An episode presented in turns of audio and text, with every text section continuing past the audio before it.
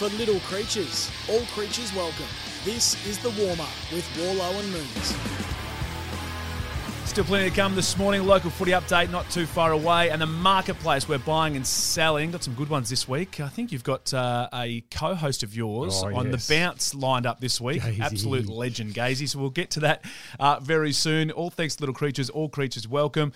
Speaking of people welcome, this man, he could be the happiest man, I don't know if in the world, but definitely the footy community.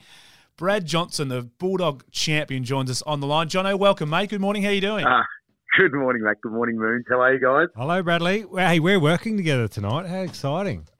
I know. I'm looking forward to uh, to that, and I think we we might even have one over the weekend as well, Moons, which Yeah. is um, which is even better. So uh, I get to spend the weekend with yourself is always nice. Maybe you could pick me up and we drive down and uh, drive down together from G Town, mate. Love it. That'll be great.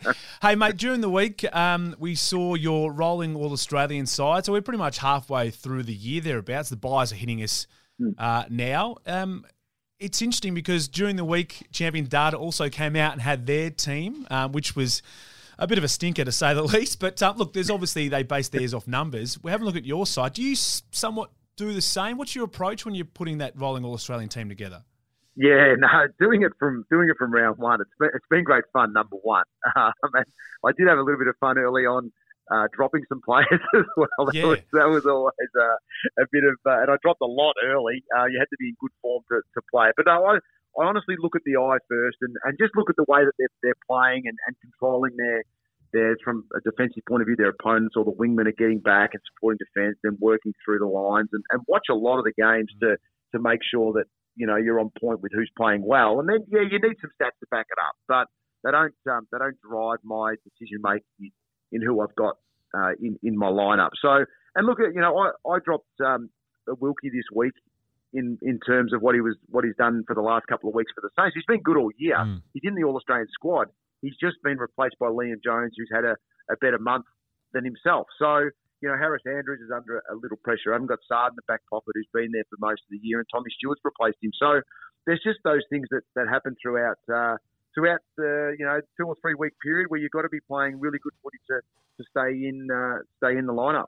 No, it's a fantastic team, Jono. Just having a look at it here, and you're right. As an ex-player, you've got to go on your on the eye test. I think that's the most important one when you're doing these teams. And yes, then you can go to the stats, and hopefully they'll back you up and all of those type of things. But when you're looking at it as a player, you've got to because you, know stats aren't everything in a game. i- Everything in a player, so you've got to have the eye test. And I love the Liam Jones inclusion. I mean, just talk about him at the moment on the back of missing a year of footy, coming back in, probably struggled early to get the, uh, I guess, the rhythm of the game. But his last month has been exceptional.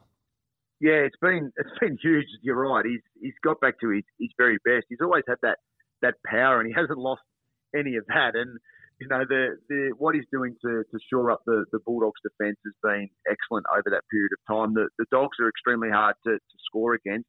Last week was the most they've had kicked against them in six weeks. Um, there was a, down to about 63 points, I think, against for the Bulldogs. So he was a big part of that. Of course, he, he helps. Uh, you know that that back half, and, and he and he compresses the ground really well also, and he's, he's quite uh, assertive in his, in his approach to playing. He always has been in that role, but I think it suits uh, it suits the Bulldogs when they play a forward half game. Liam Jones can really just set them set them up, and he's he's been excellent so far. Well, John, let's be honest. From a Bulldogs point of view, it's been their Achilles heel for years. That that back half and being, I guess, having marks taken against them in that back fifty. Yeah, that's right. It's you, you're spot on, Moons. You know, like they they they struggled against when the opposition had two, sometimes three, you know, key forward um, players, and they just didn't have the the personnel to do it. Ryan Gardner will, will fight the fight, no question, and they just had some undersized defenders playing against some absolute beasts. So Liam Jones has been a great addition to be able to just shore up that. Look, they tried Josh Bruce back there at the start of the year, and I think that was that was working quite well. Also, he started to settle in before he got injured, so he makes his way back to footy now through the VFL, and, and will hopefully find his way back into the lineup in the in the near future. So that was something else they had to they had to try to to see if that would work, and um, if Liam Jones does break down at any stage, they do have one or two others that can that can replace him, but hopefully he stays fit for the entire year. Just a quick one on your rolling all Australian side. Do you know how many players you've had rolling through there this year? Oh, good question. Um, no, not not off the top of my head, but I, there's, there's been a lot that have actually stayed in the side or, yep. or gone out for one or two weeks and come come back in. Like Clayton Oliver's been awesome throughout this entire season, right? He's out injured at the moment, so I've just replaced him, and we'll see if he comes back firing, and he probably steps straight back in if he has a you know a big two or three week uh, period. And it's been the Port Adelaide boys, Butters and Rozee, that have actually caused me the most grief because I've I've had mm. to get them in because of the way that yep. they're they're playing. So there's some unlucky guys like Serong or Merrett in the midfield that just aren't you know getting a getting a go at the moment. And up forward has probably been a little bit more settled in in recent times. And you know, Papley is always thereabouts. Rankine is one that's been in and out uh, with his with his form, but settling, settling it down at the moment. And Jared Healy's had a big say in having a second ruck as a, as a forward. That's why Joe Daniher sits there at the moment. He's, he's influenced me to uh, mm. to put a second ruck in the team. That's fair enough because Joe's actually since he went into the ruck about I think it might have been around three or four. He has been fantastic. He's actually he's this is probably the best I've seen him in his career for a long, long time. Yeah, it's a, it's a great call because he, he's playing awesome footy. You're right, Moons. He's getting up around the ground. He's more engaged in the in the game. Uh, you can see that's actually helping his engagement, his body language on field with his teammates as well. I think it's really positive uh, for for himself. And you know, he goes then down forward, and he's uh, you know he's already seen the game. He understands you know his, his role within it on match day, and he's he's having an influence. So he's um he's been super. I watched him in gather round up at Mount Barker, and that's probably where it started to turn a little bit for Joe against North Melbourne. Yeah, yeah. they they smashed him that day, but from then he's really held form and, and been quite outstanding. Let's quickly turn our attention to the dogs and the cats. We've spoken a fair bit about the cats and their draw and their injuries leading into this weekend and for the back end of the season. For the dogs, though, it's a it's an opportunity. It's a, they're there for the killing. Oh, this is a huge opportunity. I think the the Bulldogs, you know, missed an opportunity last week against the Gold Coast up in up in Darwin where they started well and uh, and then had a poor second quarter. Gold Coast worked their way back into it, and the Dogs weren't able to to run over them. And when you talk of ladder position and fighting for a top four, and we know how important that is, that was an opportunity lost. And this is a, a big separation game for the Bulldogs. I think they sit on 28 points, the Cats sit on 20, and they've got a lot of players that are out uh, injured at the moment, and it's been weighted with Ratugolea hurting his hamstring as well. So this is this is big for the Dogs. They can jump to 32, keep the reigning premier down in 20 points, and and really put some um, pressure back on the Geelong Footy Club, which has caused some headaches over the last couple of years. That's for sure in not being able to to defeat this team, and they're they're right for the picking. So the Bulldogs have to be really ruthless, I think, in their approach to this one and they should be able to get the victory. It's going to be some amazing matchups in this game tonight, Jono. But the one I'm looking at uh, from a midfield point of view, obviously, is is who's plays on Bontempelli. And you would think Blicavs would be the obvious choice to run with him. We know Bont's impact has just been incredible this year, along with Libba. But is that the is that I guess is that the matchup you're looking for through the midfield?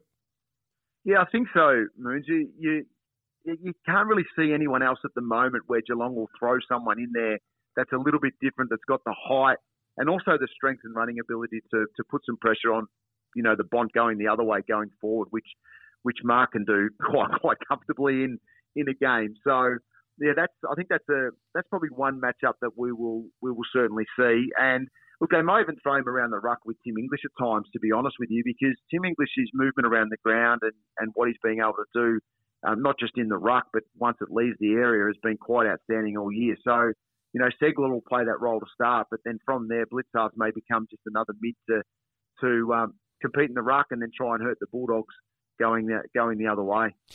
Interesting result tonight. If Geelong win, they sort of find themselves sort of hanging on and, mm. and get some players back after the bye. Uh, if the Dogs lose, on the other hand, too, they sort of go back into the pack. So it really is a one of those eight point games where they can find themselves back in the mix, or the Dogs could find themselves pushing further into the top eight. Let's have a look. Um, look, get your tip quickly before we move on. I'll ask you a bit about State of Origin. You, you got the dogs tonight? Uh, yes, I've, I've got the dogs. Unfortunately for the Cats, they're just their injuries are just hurting them at the moment. Mate, um, we had State of Origin during the week. We spoke about off the top of the show. New South Wales and Queensland. There's always talk about what's going to happen in the AFL. It's not going to happen. We know that. We've probably moved past it somewhat. But for you, you were you're sort of the, played in the back end of the State of Origin when it was still happening for Victoria. Talk us through what it meant to the players and what the feeling was like when it did actually finish up.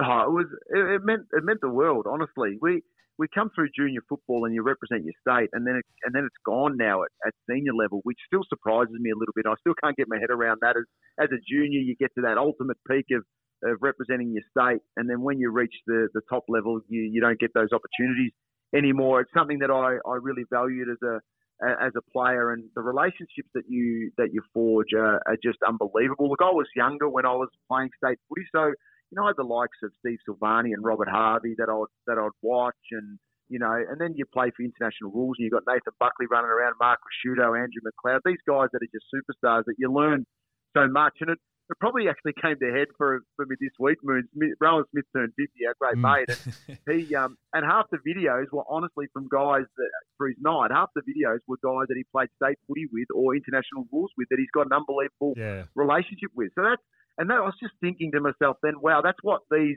these guys in the AFL world don't really get that uh, opportunity uh, anymore. And I'd love the rivalry. I, would love it. And and I know the clubs talk about injuries and bits and pieces. For me, there's been one significant injury in in um, in state of origin footy, and that was Tony Hall back in the back in the day. Other than that, I can't really think of any off the top of my head. And yeah. um, so I, I'd I'd love to see it back. Of course, we we understand where it's probably not, but it always comes up this time of year when you see what the uh, the rugby league boys are doing and how passionate they are about representing their state in football. No, it would be great, but uh, yeah, I think we're sort of gone past it, unfortunately. Mm. But we spoke off the top of the show about having two states that are passionate about it. We're in a position, lucky position, where we've got three really strong footy states, and be difficult to mm. try and um, you know drive, I guess, that competition between just the two, or, or, bring the three involved. Mate, enjoy the footy. You and Moons have got the uh, Bulldogs and the Cats tonight at Marvel Stadium. Thanks for joining us, mate, and good luck with your rolling All Australian. We'll get you back on at the end of the year to see how it all, all fares for you.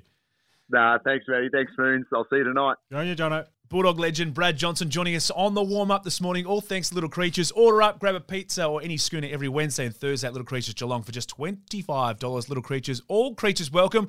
Some local footy up next and the marketplace not too far away. For Little Creatures, all creatures welcome.